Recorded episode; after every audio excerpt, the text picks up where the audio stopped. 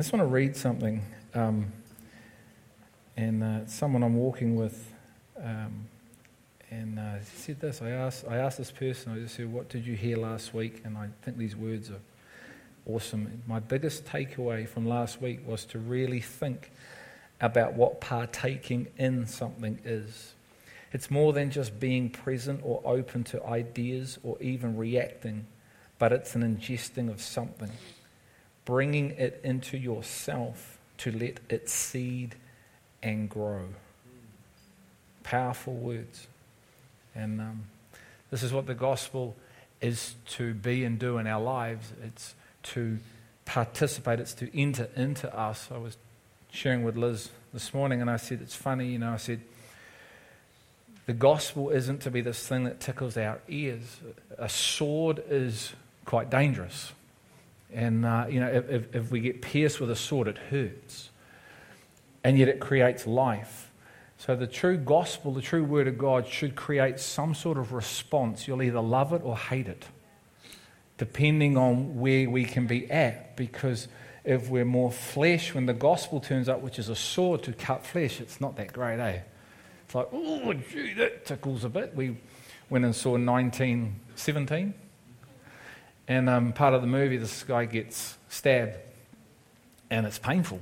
And he knows he's about to die. And yet, with the gospel, death comes life.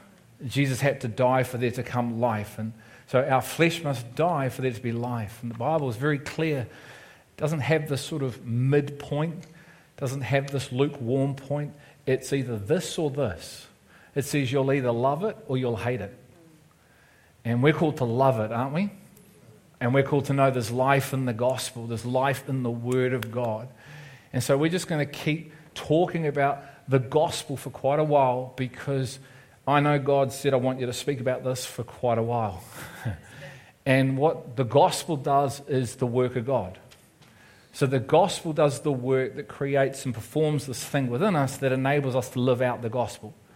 And this is the beauty of the gospel is we don't have to do anything but ask, seek, and knock and surrender.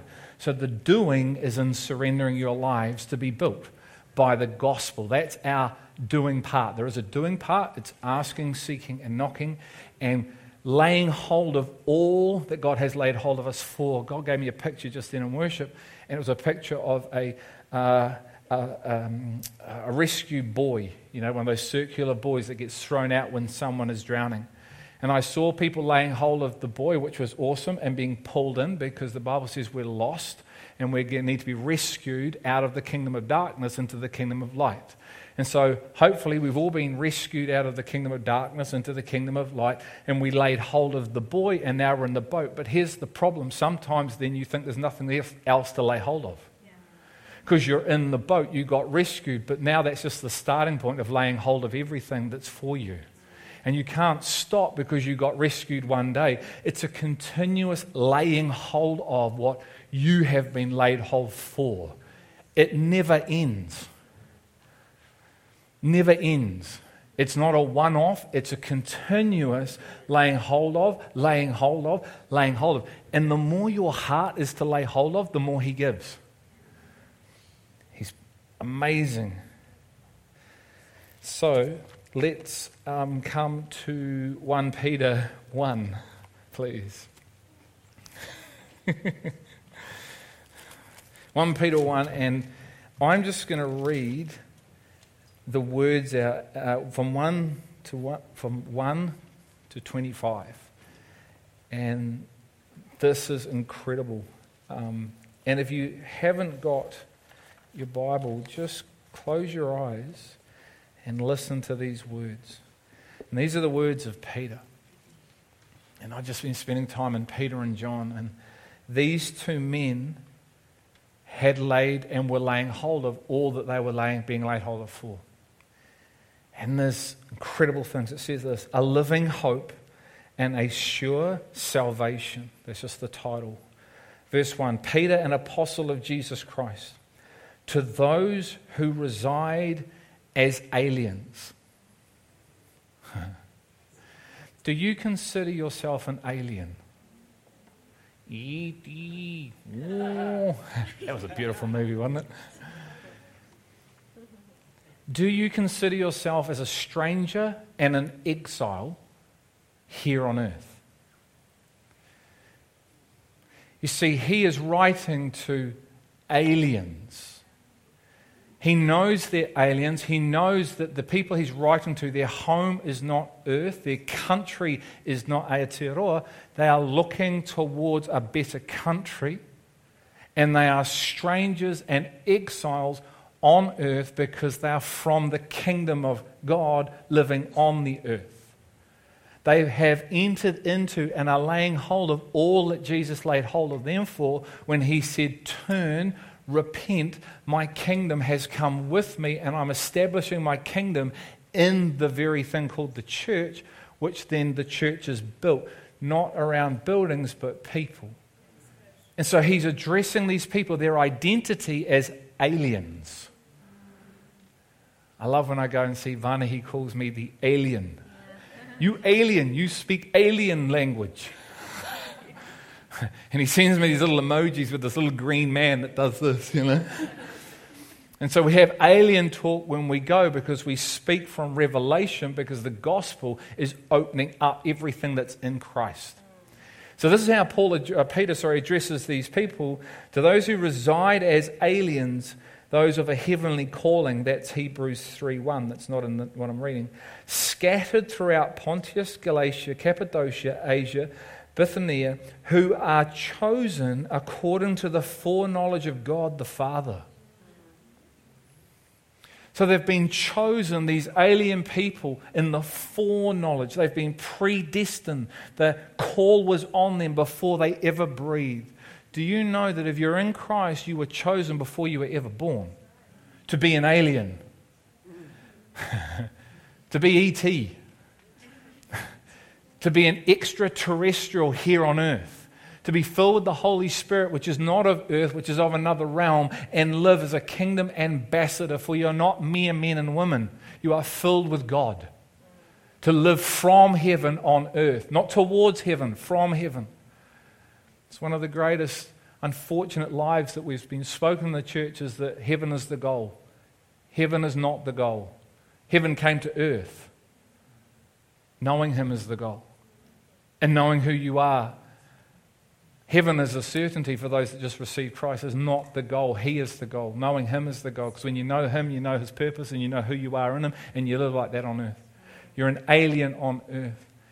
And you're predestined to know who you've been called to be by the sanctifying work of the Spirit. The Holy Spirit has been given here, called here, to sanctify you into who? Jesus Christ, the truth.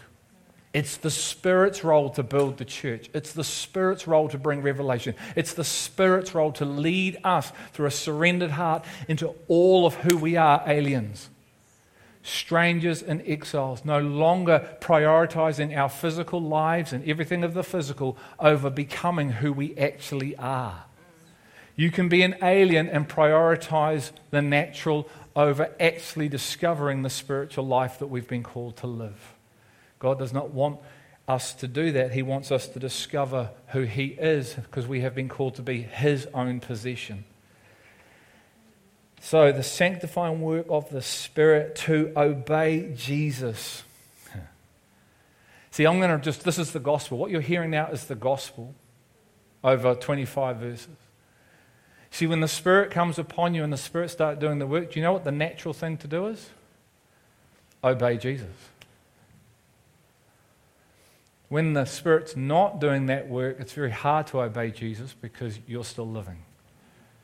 And the gospel needs to penetrate our hearts by the power of the Holy Spirit so we can just obey Jesus. It is an honor to obey Jesus. It is an absolute joy and a privilege to do what he asks you to do without ever going, oh, I need to pray about that. You just do it. Mm, Why? Because you know him, he knows you. What he's saying is there's such a fellowship and relationship. You know his heart, so you know what is of him. And he just says, Can you go and do it? I think at times, and I'm not saying we don't pray, but I think at times we spend way more time using prayer as an excuse to get out of what he's actually saying to do. So when the Spirit's doing this work to obey Jesus, and be sprinkled with his blood. May grace and peace be yours in the fullest measure. What does that look like? To have grace, the empowerment of God operating in your life. You see, Paul said, I want to have fellowship with your power that rose you from the grave. I want to have fellowship with your sufferings. I want to know more of the power that rose you from being dead to life. I want to know this because I need it to live the life I've been called to live here on earth. He says in verse 3 Blessed be the God and Father of our Lord Jesus Christ, who according to his great mercy has caused us to be born again to a living hope through the resurrection of Jesus Christ from the dead. The mercy of God, the favor of God, the thing God poured out on mankind that man didn't deserve because no one is good enough. God's incredible mercy. How well do you know His great mercy? Because it really helps to live this life and obey God when you see through the eyes of the Spirit doing a sanctifying work how far we all were away from God, destitute and destined in our darkness, in our sin, and not even interested in God, but God, who had chose us, decided to enlighten us and to bring us in and draw us. When He shows you these things, you fall to your knees and you weep. But you're not weeping because you see your brokenness, you're weeping because you see His love that was covering your brokenness, the very thing we just prayed for. You get a revelation of His love in the state that you love me. Like, how great is your mercy, Lord? You see, it says in Romans, in view of God's mercy, lay your lives down. Do you know it's very hard to lay your lives down unless the gospel has penetrated and you become a partaker of the gospel and see God's mercy? It's like, it's the why. It's the why and the enablement to lay your life down. Without the enablement, it's us trying to lay our life down. That's really hard. That's why it's hard.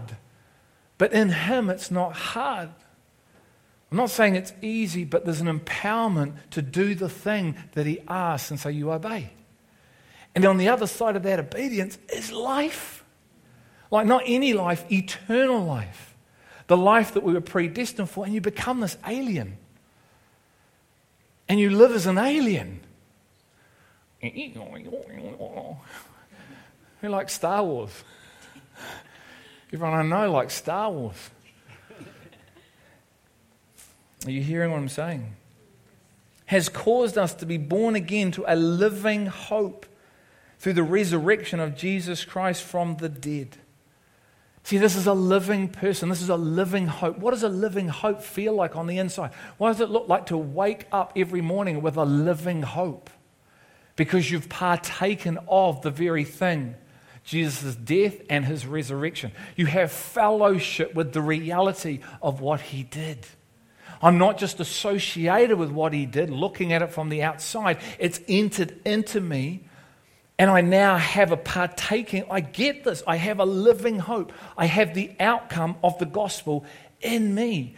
See, this is what happened to these men. They had the corresponding reality of the gospel within them. They're not writing from theory, they're writing from experience. They're writing from experiencing the power that rose Jesus from the grave within them. So when they speak, they speak the living word of God, which if their hearers have ears to hear and receive it through power, that substance will change them. And so their hearer then has a living hope. It's not just, oh, yeah, Jesus is alive and well. No, a living hope within you is an anchor for your soul when things happen around you, when life turns up, this anchor keeps you firm. It doesn't have you a ship that's being sailing that way because the anchor wasn't in the ground, the ground being Christ. So the hope, this living hope, directs your path. How do you get this, Greg? Through receiving the gospel. Every outcome we receive is purely from the gospel because man cannot change himself. Everything that man tries to whip up is foolish and it's actually futile and it's just about to perish when any decent test comes along. That's why the Bible says, test to see whether you're in the faith.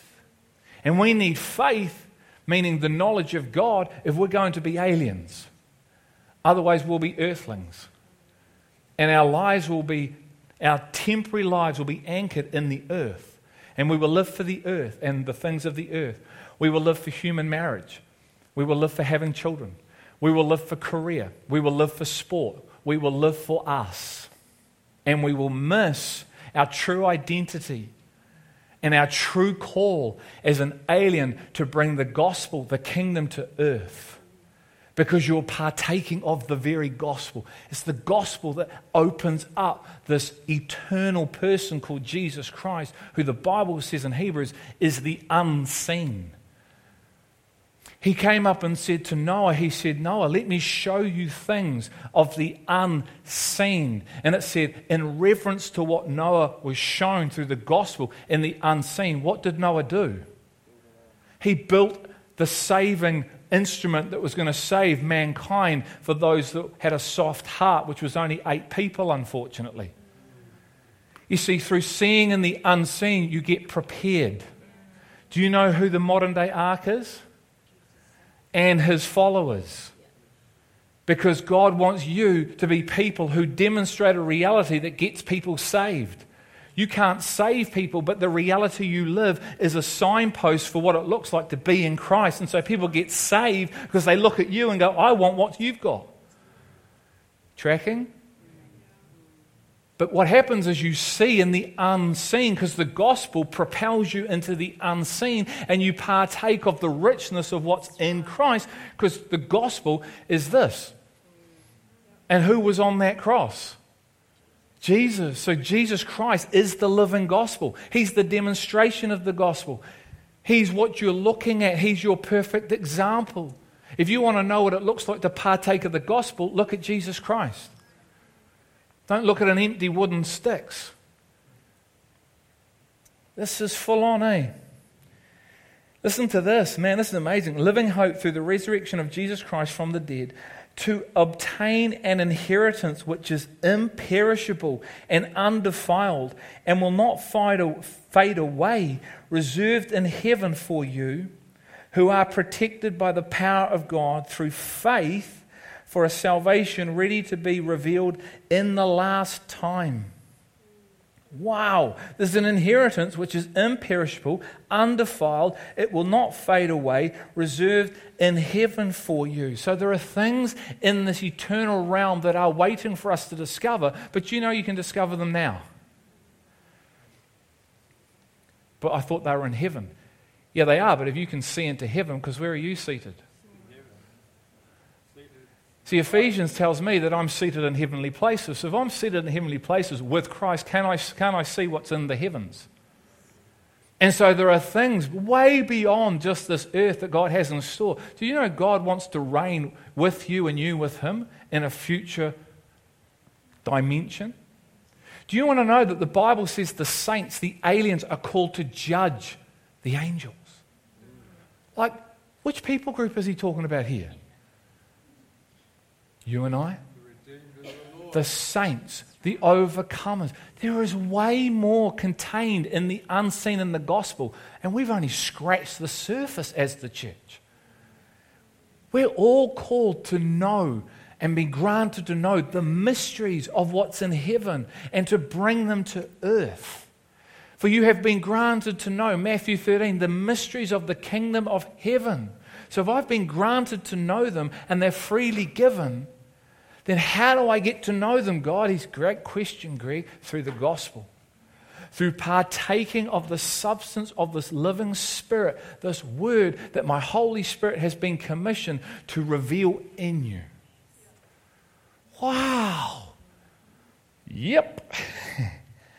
Through faith. Faith is not trust. We confuse the two. We say faith is the something I need to hopefully get by in whatever I'm going through. That's trust.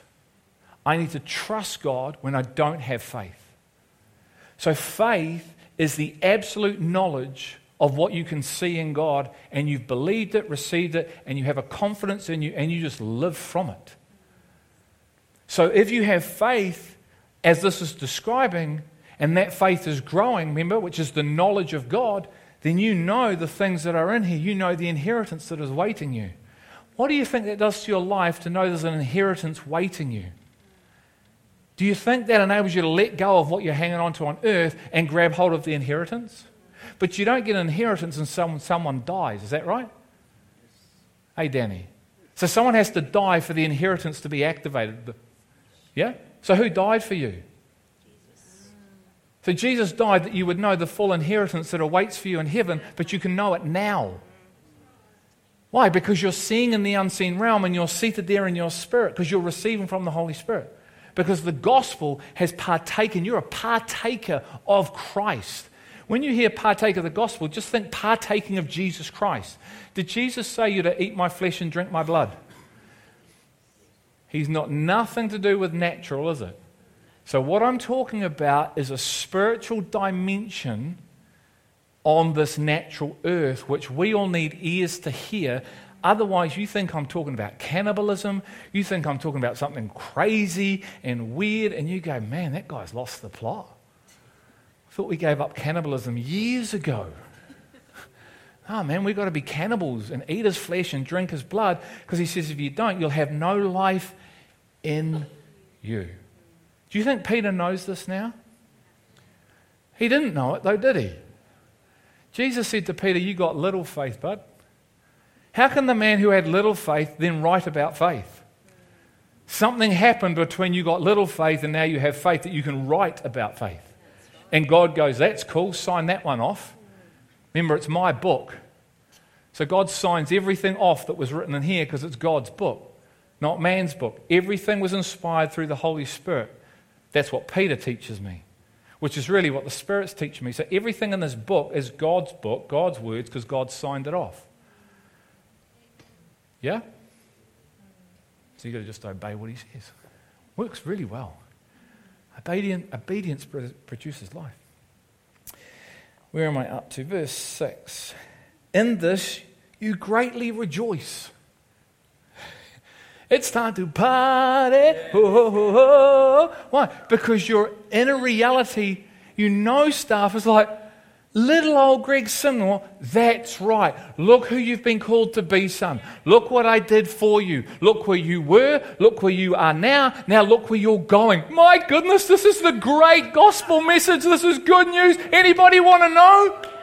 And you greatly start to praise. It's not you're trying, it's not someone has to whip you up, it's not like Jay has to hit the right chord and hit the right vocal note. You just want to praise. You don't even need music because you are the music, you are the thing, you are the instrument because you're just so excited about what you're seeing and have received.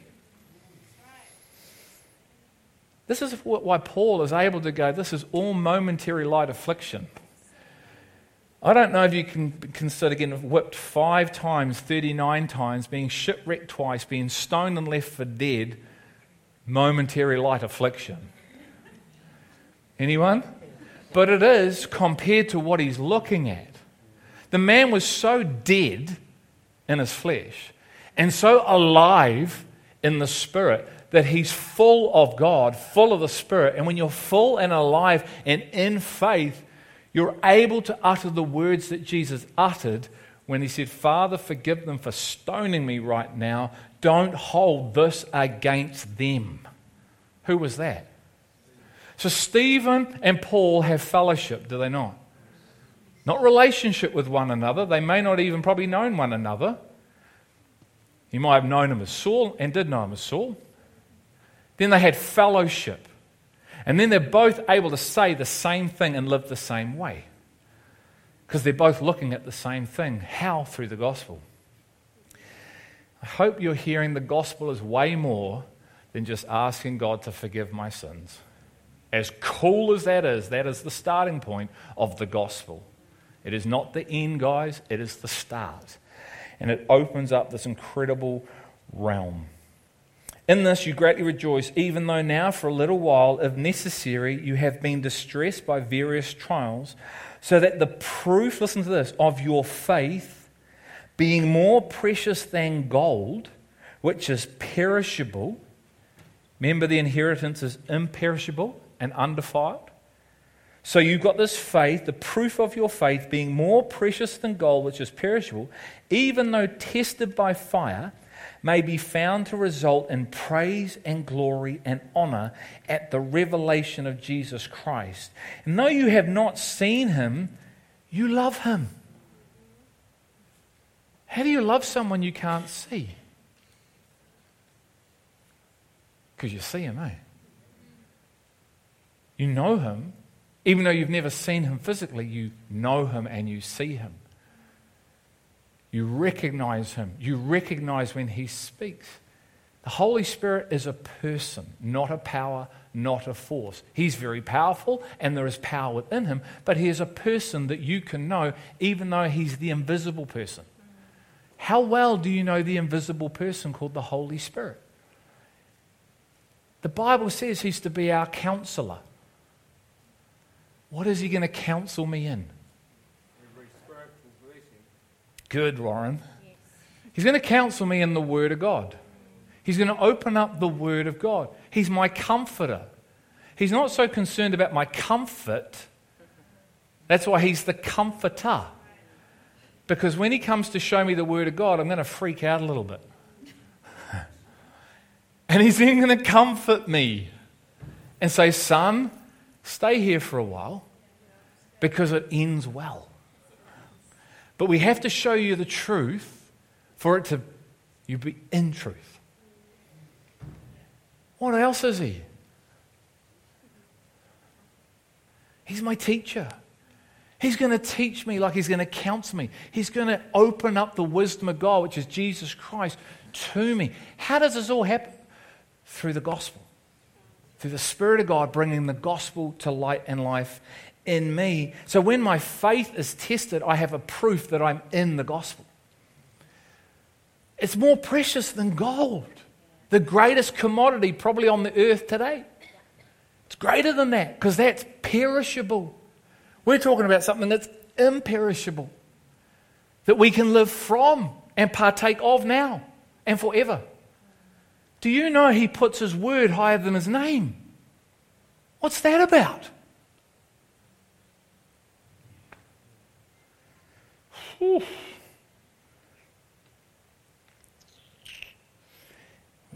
And you can love him. And though you do not see him now, but believe in him, that's how you come to see him. You believe in him. You greatly rejoice with joy inexpressible and full of glory, obtaining as the outcome of your faith the salvation of your soul. See, salvation is an entire process, it is not just a one off prayer. And that's why Paul said we must fight the good fight. And to those who actually enter into salvation, being the entire process of transformation, there's going to be a reward. And for those that don't, there is loss. And I'm not talking about non Christians, I'm talking about Christians. Christians will suffer loss at the judgment seat of Christ when the fire goes through you to see what work has been done in you and through you. And if there is no work of the Holy Spirit, you will be saved, but through fire, it says, and you will suffer loss. What am I losing? You're losing your inheritance that you were given because you didn't take the time to discover it all. It is not losing my justified position in Christ. I've lost my inheritance that was actually bestowed, which I had no idea about. See, we've told people once, once saved, you're all good, you're in the camp, then just go get other people saved. It's not that. It's get saved, get discipled, get mature, grow up in the Spirit, start eating the Word of God so you can partake of all that is in. As you do that, people will be drawn to you because I'll be drawing lost people to you because I saved them, not you. But while you're out there just living, they'll see a light so bright because you're maturing. You're not just across a line, and you'll have a wisdom and a substance and a life about you that will become so intoxicating for them because you're seeing things and living things and you're putting priorities in your life. And where you choose to spend your resources, it's very different to them. And you're able to stay and be grounded and be in peace and joy when all their lives are falling apart. Why? Because you're on the process of salvation, not just this beginning thing, and then you just live for you. So the choice is all ours, isn't it? And you really have to allow your heart to enter into the other red letters that Jesus gave to the church. You have to allow the lion messages to hit you, not just the lamb ones. You have to allow the lion to turn up in your room and say, We've got to deal with some things. Knock, knock, I'm here. Open up the door. I'm coming in. You've covered over. I'm going to uncover and I'm going to release you from you. Whoa, I don't know what that looks like. I'm just quite happy being settled, justified here. He goes, Well, that's cool. But if you want all, I am the God of the all. I've called you to be my own possession, no one else's. And I want to do a work which will release you from you. So then you can represent me to the fullest, and people will see me in you. You're called the body of Christ, and none of you are living for you anymore.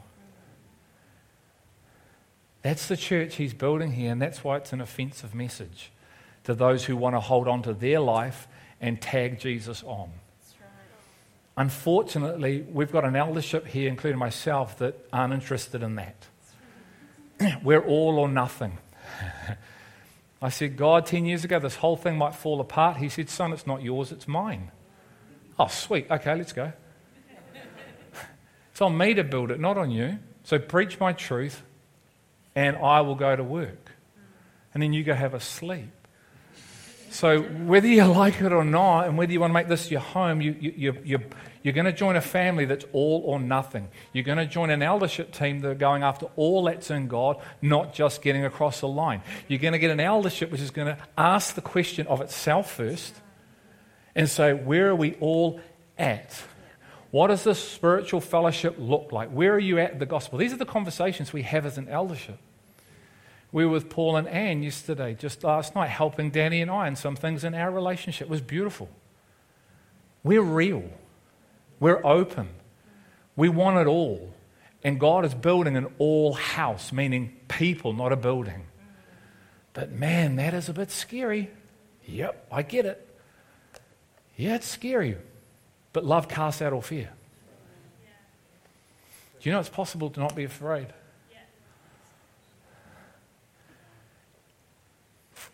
If, you, if no one can kill you, what are you afraid of? If he releases you from fear because you know him, because you're in the gospel, what are you afraid of? Most people are afraid to die. Coronavirus. Oh my giddy aunt. What is it going to be like when it really kicks off? We are not to be like the world. We're not to be running around manic, panicking, worried, stressed. We're to have faith and hope. There's so much in here. I'm going to read this fast, okay? Verse 10. As to this salvation, the prophets who prophesied of the grace that would come to you, me, made careful searches and inquiries. See how we're all one people? The people who are cheering us on that Hebrews 11 talks about are these guys. You have a crowd of witnesses. We have people cheering us on, going, Come on, the church. Let's get on board with the Father's plan. Do you know why? The Bible tells you, it says, because until the church comes into its fullness, they're still waiting for their inheritance, and it's in one.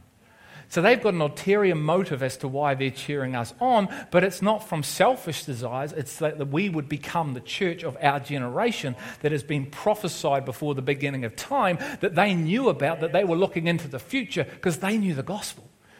Do you know Abraham was preached the gospel? How can Abraham get preached the gospel before the gospel had even turned up? Because it turned up at the beginning when Jesus wrote it. He was the gospel. The gospel was in the beginning, was the word. It has always been. It wasn't just 2,000 years ago for us when this guy came down, it was at the beginning. This is incredible. And so God shows Abraham the future. Noah was seeing the future, was he not? Everyone else was like, What is this guy doing? What is this boat thing? God, is this guy nuts? No, he saw the future and his life was aligned to the future, so he was prepared when the flood came.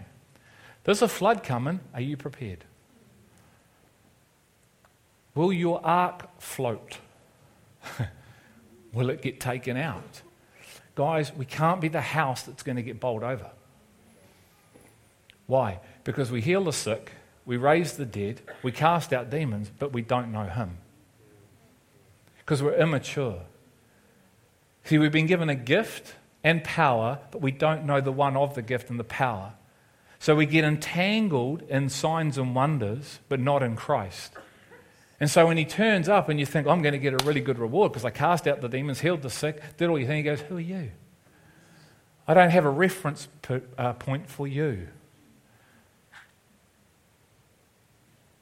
So we need to mature. We don't want to be the house that can't hear his words. We want to be the house that is built upon the rock, not on signs and wonders. We want to be the house that's built on the rock, not on reaching the lost. We want to be the house that's built on the rock, not on all the works we do. We want to be the house that's built on the house. Because the builder of the house is someone. And who is the builder of the house? His name is Jesus Christ. And he builds through the gospel. He modeled the gospel, so he builds on the thing he modeled. Man, this is amazing news. Verse 11, seeking to know what person or time the Spirit of Christ within them was indicating as he predicted the sufferings of Christ and the glories to follow. It was revealed to them that they were not serving themselves but you in these things, which now have been announced to you through those who preach the gospel to you by the Holy Spirit sent from heaven, things into which angels long to Look. So the gospel must be declared, preached by the Holy Spirit. So a man or a woman that brings the word must be in the Spirit, must be receiving revelation from the Spirit, for it is the Spirit that brings to light the teachings of the Father, not man. Jesus preached his Father's teaching because he was a man in the Spirit. The Holy Spirit preached the Father's teachings because the Spirit is the Spirit. A man who, woman who preaches the gospel must be in the Spirit because the Holy Spirit reveals the Word of God to the man, and the man or woman speaks. What a beautiful fellowship of order of spirit, spirit, spirit. If Jesus needed to preach his Father's truth from the Spirit and the Holy Spirit, do you think man needs to? So if we've got nothing revealed from heaven, then we all need to keep quiet because it's just Greg's opinion. And nobody here needs Greg's opinion because Greg's opinion doesn't build the body of Christ. The Spirit said to me years ago, this is a bit embarrassing. He said, Son, give me something to work with. you know how humbling that is? You mean, give you something? I'll be giving you good. I know you think it is. And look, look, I admire the effort. I admire the heart. That's what's been saving you. I admire the intention. But some of this stuff, as good as it sounds, is your version of me. It's close, but just not quite. And God taught me that day. He said, Son, if it ain't revealed, do not reveal it. And then you find Romans 15 18, Paul saying the same thing. I will not presume to speak of anything that has not been done through me. Why? Because how do I know it's of me and him? Because the living work of the gospel is a true testimony of the work Jesus is doing. See, it's not the words, it's the work.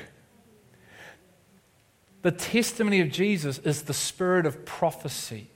What Jesus has done, the gospel, the partaking, everything he has done is the spirit in which one declares. Prophecy is just the declaring of the living word of God. It's not just this thing. Lisa, I see you going in five years' time to Cambodia and you're going to establish a school. That is a prophetic word, but prophecy is way more than that. The Bible says the scriptures are prophetic. They're living, active, sharper than a double edged sword. So that's micro prophecy. That's earthly prophecy. Macro prophecy is let me tell you about the unseen kingdom realm. Let me tell you about your inheritance in the saints. Let me preach to you the bride of Christ. Let me tell you you're supposed to be an alien. Let me unfold the mysteries of the kingdom in the unseen realm. So prophecy operates in the macro and the micro. But what we focus on is the micro because we don't yet really know the macro. And yet we need to know the macro and the micro. But the micro defines the, the macro defines the micro. A lot of M's. And so you see this written everywhere. Therefore, prepare your minds for action. Keep sober in spirit. Prepare your minds for action. What's coming? Thoughts to take you out, thoughts to rob you from becoming an alien, thoughts to rob you from your identity, thoughts to rob you from knowing who the Father is, thoughts that will get you entangled in doing what you think is His will, but you do your own will, and it's lifeless. Do you know your flesh can throw you thoughts? Your feelings can throw you thoughts. Your feelings can become your reality, and your reality you can live out, and it's all a lie. But it's your truth. And you believe your truth, you live out your truth, but it's all a lie. The feeling is real, but it's just not true. You also have an adversary who's going to play on your feelings and your flesh. So the true battle is between the gospel of the Spirit and the flesh. It's not the enemy. We give the enemy power by not knowing the gospel. Can we agree with that? Good. Because most of it's preached the other way around. The enemy, the enemy, the enemy. The first point of call is not the enemy. The first port of call is go, God, help me and show me where I've gone wrong. If you know the gospel, more and more and more the truth, track this, and the enemy turns up with a thought, do you not recognize it as a lie if you know the truth? So there is no battle, is there? If I tried to convince you that one and one equal 10, how far would I get? Nowhere at all, because you all know one and one equals two, because you know the truth. So it doesn't matter how good the lie is, how good I am, how deceiving I am, because he uses temptation, deception, and he says things to you to try and entice you. And yet, if you know the truth, oh, come on, man, okay, better than that. You're not this, you're not that. Oh, come on, man. Is that all you got? Really? That's about what spiritual warfare should be, guys. I've had the demonic in our room, I've had it in the kids' room. You know your authority because you know the gospel, you speak, and it leaves. Because it has to leave because the one of authority, not it, is talking to it. Because I know the authority that is on me because I'm an alien, because I know the Father, because I'm in partaking of the gospel to the measure I am. So I'm the one with the authority. He's the one with the smokescreen mirrors and all the game. But if you're the one of authority and you speak, it leaves. So when it tries to tell you a little lie and you know all the thousands of thousands of thousands the thoughts the Father has about you, there is no battle. The battle was won at Calvary, but it was really won before the foundation of the earth, wasn't it? Because it was in place.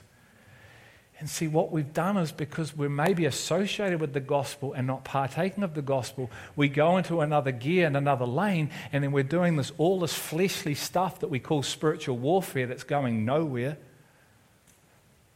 And we say the same. And then when it turns up again, we're like on the floor again, rather than overcoming. We're called to be overcomers, are we not? Has God defeated everything? Did he finish everything?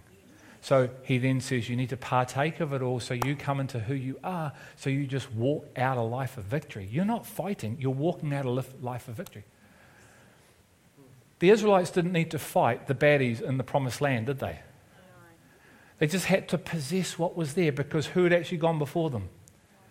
God. So they had to lay hold of what God. How do you lay hold of this? Through the gospel, through partaking of what Jesus did on that cross. Therefore, prepare your minds for action. Keep sober in spirit. Fix your hope. Remember, a living hope. Fix your living hope completely on the grace to be brought to you at the revelation of Jesus Christ. It's not just when Jesus returns, it's what he did. This grace thing, which is more than a covering, we get it, can we say it's a covering? It may be a bit of that, it's power. You're saved by the power that rose him from the grave. You're saved by grace. It's an empowerment, it's an enablement which enables you to live. Listen to this as obedient children, do not be conformed to the former lusts which, which were yours in your ignorance. But like the Holy One who called you, be holy yourselves also in all your behavior, because it is written, You shall be holy, for I am holy. There's a standard to live up to. We can't abuse what He has done and say, Well, He loves me. God expects and is looking for change. Formerly, you were here. And that's fine because you didn't know me. But I died for the iniquity, the nature of sin, and I died for the power of sin to release you from this life into this life. And so we have to take account. We can't just go, oh, well, it's all good. I'm saved. What is that saying about what he did? Do you think if he turned up and you said to Jesus, Oh, you don't mind, do you, if I just keep dabbling in that stuff? What do you think he would say to you as someone who died, went through what he went through so you wouldn't have to? Now, he would love you, but what else do you think he'd say to you? As your loving brother, father, groom, Lord, and Savior. I think there'd be a conversation where he spoke life into you that said, Greg, you were predestined before the foundation of the earth not to be in this stuff.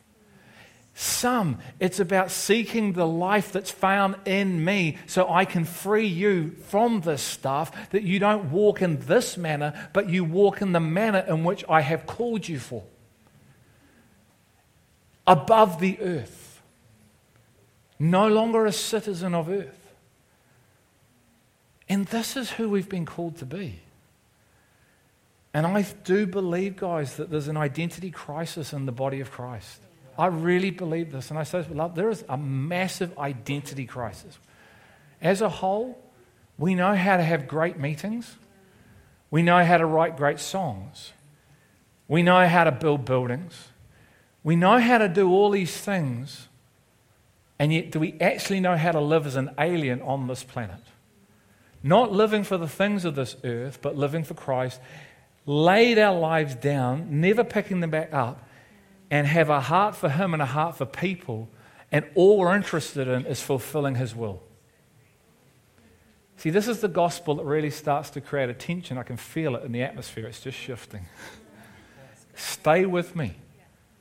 Allow the weight of it to bring you to repentance. Allow who you've been called to be. See, we want this nice little thing, and it's not that. The Word of God brings life, but it's not nice. It's not nice. My demonstration with Tim, if I'd thrusted Tim in his belly straight through him, literally last week, it wouldn't have been nice. It would have been messy, bloody. Tim would have screamed before he rose him from the dead.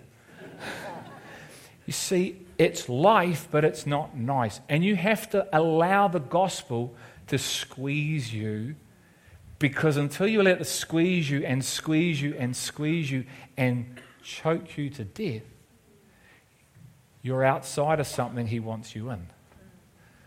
And we can't live this life out, and yet I've been predestined to it. It's all good news, but there's a transitional point. And see, it's the work of the gospel. Where are we up to? just come with me to Philippians, and then I just want you to see this. I'm not really going to speak from it. Philippians 2, uh, sorry, no, Philippians 1. There's some homework for you. Go look at Philippians 1 1 to 11. Specifically, verse 5 and 6, and then 9 to 11. Let me just read this, verse 5. In view of your participation in the gospel from the first day until now. So the first day is really important. The first day you got born again is essential. See, if you got born again just through words, meaning you heard words when agreed in your head that that's true, that's not necessarily a born again experience. A born again experience is when the power of God comes into you because the seed pierces and you know there's new life in you. There's a recognition of something changing that wasn't there before. See, the baby is born and comes out. There's a reality. It's not born unless the baby stays in. And there's a brand new food source that the baby is looking for when it comes out. So it's been having, it's feeding on its mother, it comes out no longer looking for that food source, looking for something else called milk through the breast. And the baby instinctively knows it needs something else and it goes looking for it. Correct? Right. So that's what it like to get born again. So the first day, it can be like this whack, and it can be that small, the size of a mustard seed, but it's a born of a spiritual experience. In view of this first day, this is important because of verse 6 until now. You see, until now, so from the first until now, I am, for I am confident of this very thing, that he who began a good work in you will perfect it until the day of Jesus Christ. So, till the day Jesus is coming back, God's going to perfect the perfect work he started in you. For me, it was 1997, 23rd of December, 10 a.m. That was the first day I got born again. And God has been perfecting this work for 22 years now and building Himself in me because I had a reference for being born again. I had a reference for God because I had an experience of God within me. I didn't hear a man or woman preach words, I had an experience of God in me. Like Paul said, I was not taught it by man. I didn't receive it by man. I received it in me through a revelation of a person. I had an encounter. I experienced God. So I had a reference. So the 22 years from the first day until this day you see now is defined by that start. And if I haven't started there like the disciples, because the disciples didn't start here, they had three and a half years here. Then they actually start back here after three and a half years at Pentecost. So nothing is wasted because God used it all, but their starting point was actually Pentecost of being born again. Even though he said, Come follow me. Because he was outside of them, wasn't he? And this is why they couldn't hear him. This is why they were doing the opposite. This is why, for most of the time when he was with them, outside of what he gave them authority to do, they were doing their own thing because they were trying to hear and listen, trying to do the right thing, weren't trying to do it wrong. That's why Peter turns up with a sword. He was set up by God for a deep work of participation. Then you come down to nine. Listen to this. And this I pray that your love may abound still more and more in real knowledge. What's real knowledge? Real knowledge is Jesus, the knowing of Jesus, the truth that makes you free.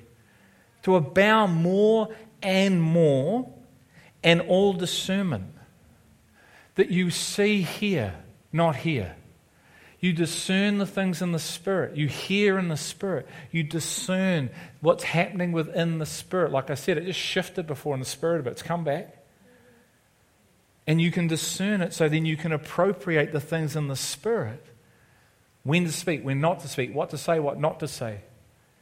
True discernment, not through what you look at here. This is deceptive. There. Okay? Listen to this. So that.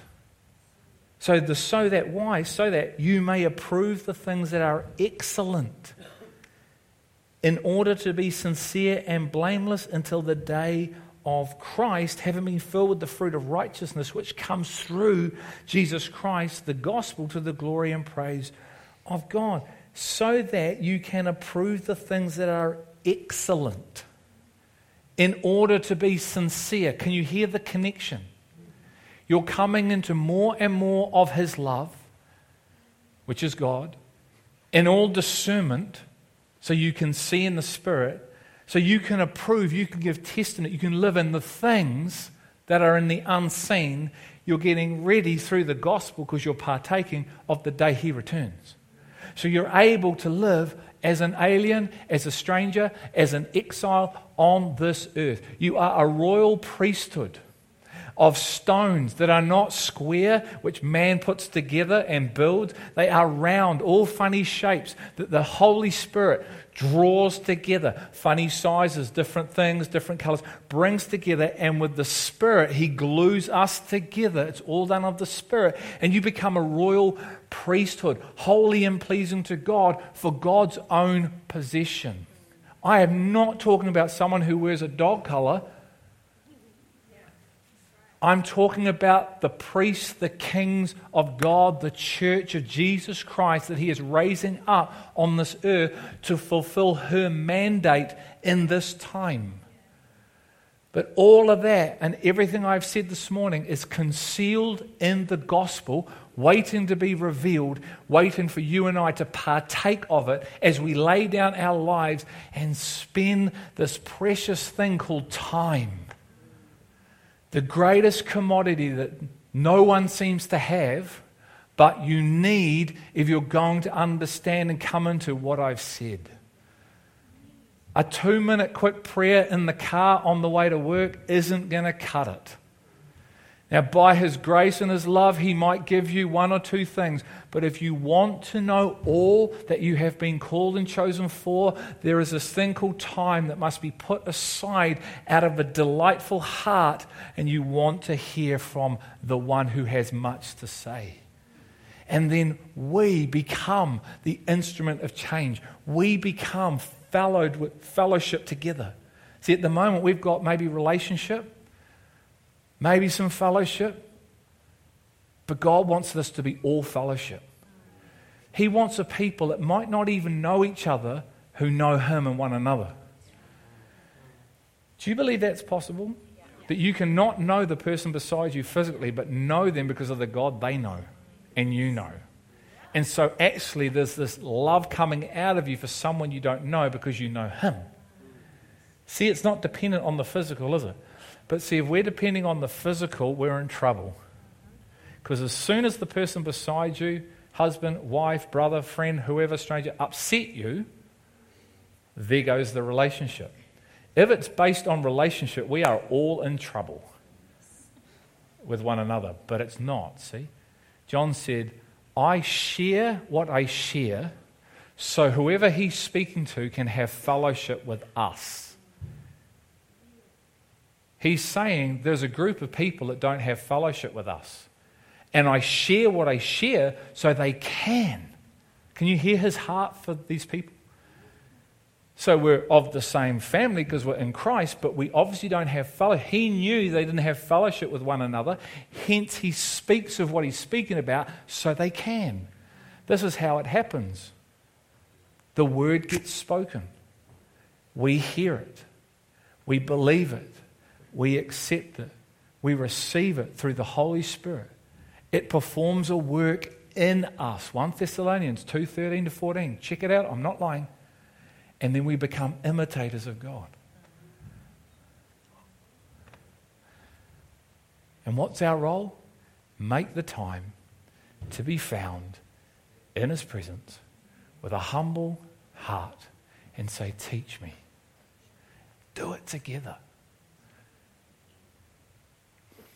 Thank you, Father. Lord, I thank you for your incredible living hope, your life in us. I thank you for the work you are doing here, building a people are not who they once were, but who we've been called to be, our identity in you, aliens, strangers, exiles to this earth, but not to the ambassadorship and the kingdom we're from, citizens of heaven, living on earth for a period of time in tents, knowing that we are sojourners on the earth. But Lord, what gives earth meaning is the fact we know you and seeing your kingdom established, not living for our kingdom. That's just full of worry and anxiousness and lack. So, Father, today I pray, Holy Spirit, that we're excited. There's, a, there's an awakening. There's a, there's a, oh, there's life coming in our spirit of who we've been called to be. God, I pray this wouldn't bring us down, but bring us up. I pray that our, our minds wouldn't be looking down, but looking up, setting our minds on you where you are. Because we've been called to live with our heads up, not down. You've set us free from shame. You've set us free from worry. You've set us free from anxiousness. God, call out your saints. Call them out. Draw them unto yourself. Show us who we are in you, that we can live from our new identity, our new creature, new creations in Christ. I ask this in Jesus' name. Amen.